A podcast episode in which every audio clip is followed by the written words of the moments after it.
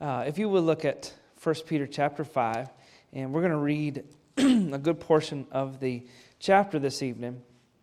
And then, um, probably for the next couple Wednesdays, excuse me, the next two or three Wednesdays, um, we will be examining a few specific verses, particularly in the middle of the passage. And we're just kind of going to walk through it uh, together for the next few weeks um, for what the Lord has uh, for us. And I'm going to do this again. Jack, will you be my runner tonight? I forgot to fill this up again beforehand this evening, but I can tell already I might need it. Um, if you would look at 1 Peter chapter 5, go ahead and stand uh, just one last time, uh, wake us up and wake our brains up a little bit on this uh, Wednesday evening. And if you would look at verse number 1, and we'll begin reading there. So notice who Peter is writing to. He's writing to this church, and now he's addressing certain groups within this church. and he says, The elders which are among you I exhort, whom am also an elder. So he says, I, like you, am an elder. and a witness to the sufferings of Christ. He says, I saw them. And also a partaker of the glory that shall be revealed. feed the flock. So now he's telling them what they should do. And it's interesting, after Jesus tells Peter to feed his sheep, now Peter is instructing those that he has mentored to also feed uh, those sheep. And he says, Feed the flock of God which is among you, taking oversight thereof, not by constraint, but willingly not for filthy lucre, but of a ready mind, neither as being lords over God's heritage, but being ensamples to the flock. So he's kind of giving them instruction of how they should handle this. He says, you know, sometimes when there's things that come up in a church, you don't have to uh, take control by uh, force, but by example and by love. And then verse 4 and when uh, the chief shepherd, and it's good that he addresses that, that we do have a chief shepherd and guide in the Lord Christ, and he shall appear. Ye shall receive a crown of glory that fadeth not away. Now he addresses younger. Likewise, ye younger, submit yourselves unto the elder. Yea, all of you be subject one to another. So he says, subject yourselves to each other. There is not one that's far over the others. And be clothed with humility, for God resisteth the proud and giveth grace to the humble. Uh, um, humble yourselves, therefore, under the mighty hand of God, that he may exalt you in due time, casting all your care upon him, for he careth for you. Be sober, be vigilant, because your adversary, the devil, as a roaring lion, walketh about, seeking whom he may devour, whom resist steadfast in the faith, knowing that the same afflictions are accomplished in your brethren that are in the world. Let's pray. You can, you can be seated, and we'll pray and ask God to bless these few moments in His Word. Dear, dear Jesus, help us tonight to be again encouraged by your Word. Uh, we can say words and talk words, but only you can speak to us. And we can read these words, but only you can give us understanding. Uh, we can um, seek guidance, but only you can give it. And so we ask that we would rely on you tonight in this simple uh, but profound uh, truth. And we ask that you'd uh, be our strength in it. In your precious name. Amen. I want to focus tonight on one particular section of these verses. You see there it says 1 Peter 1, uh, 1 5. It's supposed to be the other way around, 5, just chapter 5. And uh, we're going to particularly focus tonight on verses 5 uh, through 7 with a special emphasis on verse number 7. And we hear this phrase, cast your cares on him. That's probably a phrase that we've heard a lot. And you, you remember the last few weeks in different services, we've kind of talked about several phrases that we're very familiar with in Scripture. We dealt with Psalm 23, and, and kind of that sometimes our familiarity with that can kind of breed apathy toward it. And we said, John 3:16 and again we're so familiar with that and sometimes it can breed apathy toward it. And so this is another verse that you see on posters, you see it on walls, painted into rooms and stenciled in places and hung on frames and captioned on things. And cast your cares upon the Lord. And sometimes we include the latter part of that verse, but often we don't truly grasp exactly what, he's, what we're really supposed to do is this on a daily basis, not just in the big moments of life and not just in the hard moments of life, but this is something that's difficult to deal with each and every day. And our familiarity with this phrase, you see it there, it says, does not make it generic or any less powerful than it should be. Uh, we can claim this real instruction from God's word to be used in our lives. Notice it says the word cares, okay? So if you look in verse number uh, 7, casting all your care or your cares, there's actually plural, casting all your cares on Him. Um, that word care is only um, found a few places throughout Scripture, and it literally means worries, anxieties, and troubles. It's actually a very visual word that would have uh, kind of indicated things that separate, things that divide, uh, troublesome things, literally things that kind of fracture our being. They divide our minds, they separate our faith, what we believe, and what our hearts are feeling sometimes. And so, this isn't just the normal ins and outs of just some general care. I'm a little worried about these things. These are things that are very uh, crucial in our lives for one reason or another. And we face them more often than we think.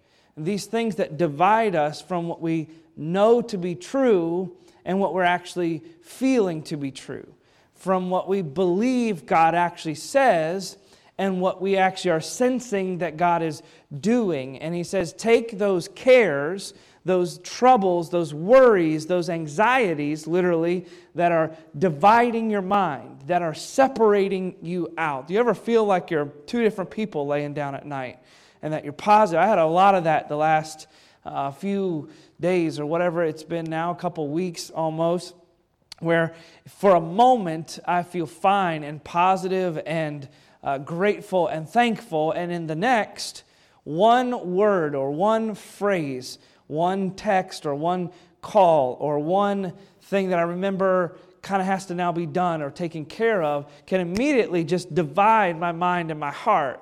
And on one side, I can feel grateful and I can feel sheltered by God, but I can also sense an anxiousness and an anxiety in my heart and a worry in my soul. And so it says, these cares that divide you, we're supposed to deal with these things. Peter makes it clear as he finishes this letter that the absence of anxiety cannot be separated, we're going to talk about this in a moment, from the presence of humility before God. You cannot be anxious before God and humble before Him uh, all at the same time. And if you humble yourself, then God will see to the fact that we are not anxious before Him. And He's going to separate those things for us. But look, if you would, number one, the anxieties that we do face. Let's think about that for a moment. We have real cares, real worries, and real concerns. And sometimes they're daily concerns, aren't they? Sometimes they're the menial tasks. Do you ever feel sometimes that your mind can't work because about something future or about something bigger because you kind of focused on this one thing. And it may not be a big thing. Uh, I know I know people that it bothers them if the lawn is not mowed once it's laid. I mean, it, I can't get anything else done till I go mow the lawn. That may be your thing, you know, whatever it, whatever it may be. Uh, we have these things in our mind. Have you ever had like so much to do in a day, but one particular thing that you have no control maybe over, even sometimes at the moment, that we're worried about, so we just don't do any of them. I, I do that often. You know, I have 15 things I need to do today, and there's one thing that I can't do, but I'm very worried about, so I'm not going to do those 15 things that I can do. And often that's because we're divided by our cares and by our worries, by our struggles, by our anxieties. Sometimes they're daily concerns, sometimes they're tomorrow's cares. Sometimes they're a doctor's appointment. Sometimes they're a meeting with somebody about a job or a fine. Have you ever been called in? Eh, the worst thing in the world is at the end of the day when the boss says, and I have had this happen before, hey, I'd like you to come by tomorrow when you get here. Eh, we need to talk about something. And then I, and then I got to go home and I got to eat and play with my kids and sleep knowing that tomorrow there's something that they didn't tell me about today. And so I'm just like, can you just like give me some cliff notes on this? Uh, a little preface as to what this discussion's going to be about. Is there something really bad wrong? Does it have to do with me? Is it somebody in our church? Is this an issue that's coming up? Or is it something like simple that, that I don't have to worry about? But sometimes it's tomorrow's cares that I'm unsure of. Sometimes there are worries deep into our future. What is my child going to be or do? Or uh, where, where's my job going to lead me much further down the road? If I'm not fully satisfied now with my physical life, what's it going to be like far down the future? And so sometimes it's today, and sometimes it's tomorrow, and sometimes our worries are way down the road. But the truth still remains that we're often most anxious about the things that we can least control. Have you ever noticed that? I don't worry about a lot of things that I know I can do. Like if I know I can take care of it, I really don't worry about it that often. Uh, it may be in my mind, I, I got to get this done. I, I, don't want to procrastinate. I shouldn't procrastinate. I shouldn't put this off. And so there may be concern that way. But if it's something I know I can kind of take control, this is old hat, that's not what I'm most anxious about, is it? Most of the time, the things I'm anxious about are things I don't control. Like one big one that I struggle with sometimes, I'm sure we all do, is have you ever been anxious or worried about what someone else thinks? And then we try to control what that person thinks. And then in reality, we end up showing them that we are exactly what they thought we were in the first place. And so we just confirmed what they thought about us in the first. And we try to control what people think. Well, I can't get into someone's brain or someone's mind. I can't change someone's opinion of me unless I just faithfully follow what God says to do. And then what they think about me is under their control. I can't worry. I can't be anxious in that regards. Have you ever worried about someone else's decision? it doesn't even barely maybe affect you in, in, a way, or maybe the decision will affect you, but you have no control over what the decision's actually going to be. And so we worry and we come consumed sometimes, and we end up dwelling and thinking on, okay, and as the Bible teaches us, particularly all throughout the book of Psalms, we end up meditating on things we can't control. And we end up meditating on things that divide us. And we end up meditating on things that are ill for our minds and for our hearts when the Bible tells us we should be meditating on truth and we should be meditating on God and His character and what He is like. Because though we can't control all of our problems, God is in control of all of our problems. And so rather than think about all the things I can't control, I can think about the one that controls them all. Notice it says, a glorious emphasis of verse 7 in particularly is where or which anxieties are addressed. Notice it doesn't say cast your big cares, cast your small cares, cast your daily cares, cast your ugly cares, cast violent cares, cast sick cares. It doesn't say anything specific about those cares other than cast all your cares on Him. What causes you to care in your life? What causes you to worry? I wrote down some things, and there's a little bit of a space there. I want to give you more. Maybe you can use it over on the right side. Even now, as they come to your mind, jot some of these things down. Tonight, before you go to bed, jot some of these things down. Jot down the things you worry about right before you try to sleep. That'd be good. but if we're giving them to the Lord, then it can be good. Are they small? Are they large? Are they present today worries? Are they future cares and worries? Are they directly involving your life? Are they indirectly involving your life? Have you ever noticed how much you worry about what's on the news, what you read on a website, what's in the paper? And 90% of that will never affect your life. But I worry about it, right? Is it personal? Is it cultural? Is it a vocational worry? Is it a familial? Is it something with our family? Is it something extended? Is it a relationship? What are they? And as you think of them, you can jot them down, and all through this next few moments, if you think of more, or even throughout the next few days, it helps to see them. as you worry the next couple days, and you may not want to call it worry, but we all do. And as we worry and as we're concerned or as we have anxiety these next few days about things, and I don't necessarily mean some sort of that we have some sort of clinical anxiety or some sort of problem, but we might. Might be things that are regarding our lives like that, but anxiety just simply means that constant thought about a problem or the negative. As those come into your mind, write them down. And it's interesting that if we were to write them down, you may think, and I've done this before, I've even done it in the last week or so. And as you write these things down, I think as I'm writing them, man, this is going to overwhelm me. Like when I look at the list of the things I worry about, I'm going to feel awful. Like, you ever wrote a to do list and then you're looking at it like, there's no way that's kind of the way I feel about this. Like, I'm going to write down all my worries, and then when I look at it, I'm be like, man, look how much I worry about. This is awful. But in reality, what actually happened, at least for me, as I wrote down and write down these worries and these cares and these anxieties, what concerns me most, and I look at them, I realize number one, how insignificant most of them really are. And number two, how out of control of those things I really am.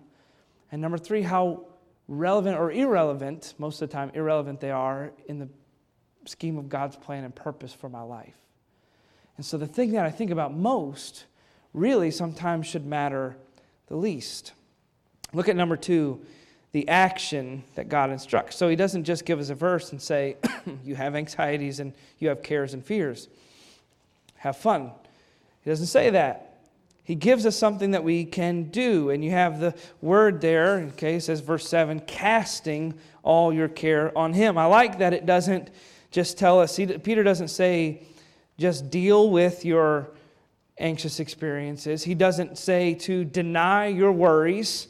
He doesn't say ignore your cares. And he doesn't say run from our anxiousness. He gives us an action. You ever been hurt last year? Uh, in, in, I'll start with this. Isn't it interesting we like bribe children sometimes to feel better? Um, like so and so falls on the pavement. It's like, hey, are you okay? You know, the, at the park, and their child screaming, and we're like, it's all right, everybody. You know, I was paying attention to my child, I promise. And so we're like, you know, say it's Ellie. Ellie's bleeding. She's got blood on her knees and gravel all over the place. You know, different things, and she's got big old tears and my initial concern is, are you okay? And then when I see she's okay, I'm like, do you want to go get an ice cream? Or, you know, what will make you stop crying? And, and it's like, in her mind, she may not say this, but she just doesn't want to hurt and she doesn't want to be bleeding. And ice cream's not going to help either one of those necessarily, but I try to kind of coat what has just happened by distracting her. Last year, one of the first few days of hunting season, I go out and capture an animal. I'll just let you decide how you want on that, uh, how you want to think about me in that. So I go home and I'm trying to deal with my utensils that change uh, prey to dinner. And uh, so I, I wash it. I'm going to wash these things. I sharpen them. I sharpen them, do everything I'm supposed to do. And then I wash them off. I'm like, okay, now I got to do this. And I lean over and I set them in the sink which is fine. And I lean over like this to grab soap from underneath the sink. And when I do, my hand slips off. And I cut kind of from this side of my thumb all the way around to this side of my thumb. I'm like, oh, man. My first concern was, who's going to process this deer? so I got one hand, I got my hand literally taped together, and I'm trying to deal with this thing and bag things and put it in the freezer, do everything I'm supposed to do. And then I'm like, okay, now I got to go to the hospital and get some stitches. And so when I get there, the. Uh, kind lady that was there to help me on different things. She said, We're really backed up tonight. I'm not sure we're going to get to you in different. Oh, okay, that's good. Um, it's not bleeding as bad as it was. And so we're dealing. I'm looking at it, I'm like, This, this, I'm not sure how this is going to go. And uh, she says, Can I get you a ginger ale or a water? yeah, because that'll make me think so much better of what's going on with this. Really, my concern is not ginger ale and crackers. I want to know, am I keeping my thumb? You know? But in that moment, she's trying to distract in, in, in a way, and I understand what she's doing, but Peter does not tell us to do that. He doesn't say, okay, you have cares and anxieties, get a balloon have an ice cream and a ginger ale, and it'll all go away. He gives us something far better than that. He says, Your worries, your cares, and your problems, your hurts, your pains, whether they seem to be just petty desires or deep seated emotions, he says, cast them, throw them. That word is an energetic, descriptive word. It's only used one other time, scripture, in the book of Matthew. I forget the exact reference when it says that they disciples took their garments and cast them onto a donkey so that Jesus would ride them. Literally just toss them, throw them onto the donkey. It's the only place it's used, but it's saying literally throw them, recklessly toss them. He doesn't say cautiously bring them so that they don't break and fall. He doesn't say place them here for Jesus. There's nothing cautious about this word. He says throw them, cast them off, get rid of them out of your heart. And though that sounds easy in some ways, it also seems very difficult. Because sometimes, like the last week or so, there's been moments that I've tried to pray, and I have no idea what to say. And it's not that I am bitter, and it's not that I'm upset or even angry. There's just these moments that my brain is lost. And I know I'm worried, sort of. I know I'm hurting. I know I'm struggling with things in a way. But I know that God says to cast them. And I don't know exactly what to say or exactly what to do, but I try.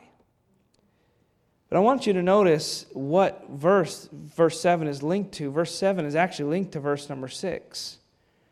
Verse 7 is a continuation of verse number 6. He says, Humble yourselves, therefore, under the mighty hand of God, that he may exalt you in due time. Then he says, Casting all your care upon him. Casting my cares on God starts with myself being humble before him. Throwing my wants and needs and desires and worries to the Lord starts with humility before his throne. It starts with me saying, God, I can't control this, but you can. God, I won't try to over control this situation, and I'm going to trust you to deal with it. It says, God, I don't understand the hurt and the pain, but I know that you know what's best. And we can't cast our burdens to the Lord without a humble heart. You can't be prideful and hang on to those things and say, I'm going to control them. But Jesus, if I get to where I lose control, if you would take them from me. He doesn't say that. He doesn't say to cautiously place them, it says, throw them, cast them to the Lord. And here's a good reason why. Because it relies on number three. Notice this the assurance that we have. So he says, first, you have anxiety, you have care. And there's something you can do with that. Cast it to the Lord. But why can we do that? All of verse 7 rests in the end of the phrase or the end of the verse there, the end of the sentence, starting back at humble yourselves, therefore. Humble yourself, cast your care upon him. Why? For he careth for you. Why can I cast my care to the Lord? Because his care is greater than mine. It's interesting the two words are not the same. Where it says, Cast your care on the Lord, for he careth for you, it doesn't say cast your worry and your fear and your anxiousness to the Lord because he worries and is fearful and is anxious for you. They're not the same word, they're two totally different words. And the where it says, for he careth for you, that word means the object of affection. It means care, ability to nurture and to love. So he says, cast your care, worry, fear, and anxiousness because he cares, loves, nurtures, and protects for you. And so when he says, throw your anxiety, throw your care, throw your fears, throw your problems to the Lord, he's not saying just do this because he has all he, he can just bear all the burdens himself. Though we don't have shoulders broad enough to carry our own burdens, and yes, the Lord does, he doesn't worry in the same way we do. He's not looking at our cares and our problems and concerns the same way that we are. He's not fearful of what we're fearful of. When we come to God with a fear or a problem or a situation, that we feel out of control, or we feel anxious, or we feel just pain. We just feel bad about it. The wonderful thing is that our God is not like us. And when I bring that to Him, if I were to bring you something, if you didn't know who I was, there's some people the last few days that I know very generally just from the area, just acquaintances. And I've seen them again for the first time in a couple weeks, and we were just striking up conversation. They have no idea anything has happened, and, and some of them, the conversation has come up. And just in me kind of sharing what has happened, immediately their, the look on their face changes. I'm so sorry. And there's concern and there's care. Can I help you? There's, there's, but generally, they share that worry. They share the burden and they share the anxiousness. And if I were to come to you and share my problems of life, mostly the only thing you could do is just share in that burden and anxiousness and fear.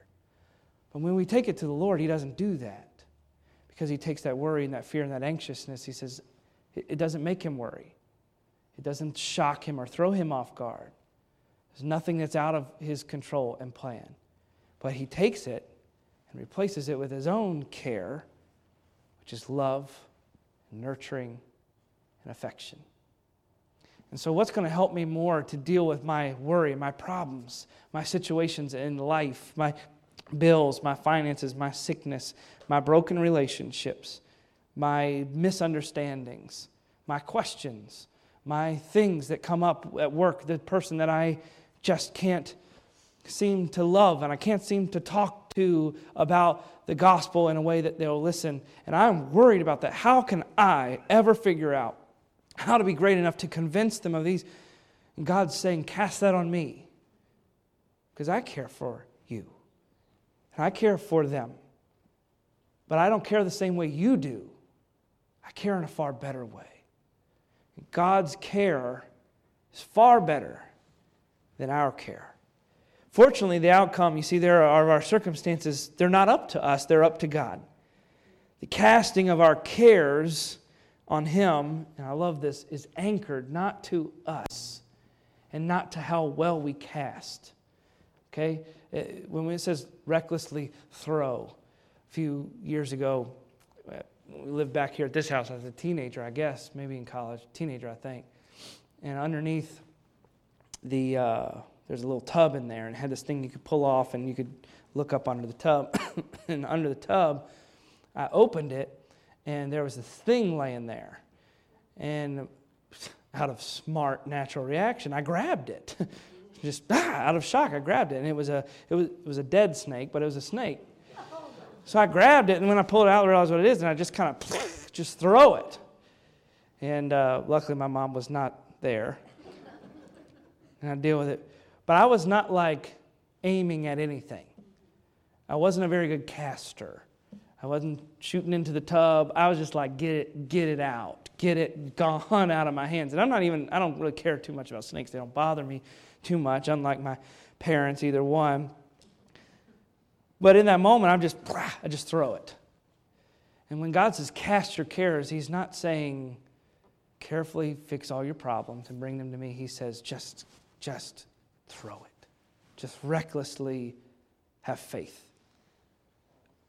In an unashamed way, trust me for all of your needs, all of your cares. Casting our care on Him works not because we're good casters, but because He's a good and powerful God.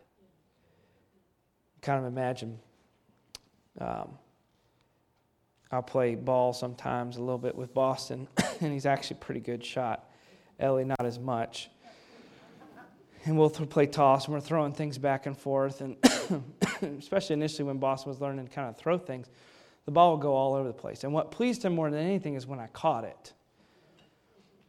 And um, I, I probably nearly escaped some massive injury several times just trying to catch the ball to please him. Here he was, you know, he's standing there and, Dad, catch. And I know he's just so excited just if I catch it. So he just throw it. And I'm standing here and the ball's going over there. So I'm diving across the room, toys, puncturing ribs, and all these things, just trying to catch it. And it made him so happy. Now, is he a great thrower? No, he, he wasn't. Now, now he's better. But I would do all that I could to catch it. and it pleased him. Tonight, when we bring our cares before the Lord, we don't have to be good throwers because He always catches. He never loses it, it never falls out of His grip, and He never deals with it wrongly. Have you ever given something to the Lord and then realized He wasn't handling exactly in the way you might, and so we take it back? He doesn't ask us to do that. He says, Humble yourself. Fall on your face, on your knees before me. Humble yourself. And once you've done that, can cast your cares. Because when you do that, I will always catch them. Why? Because I care for you. Let's pray this evening.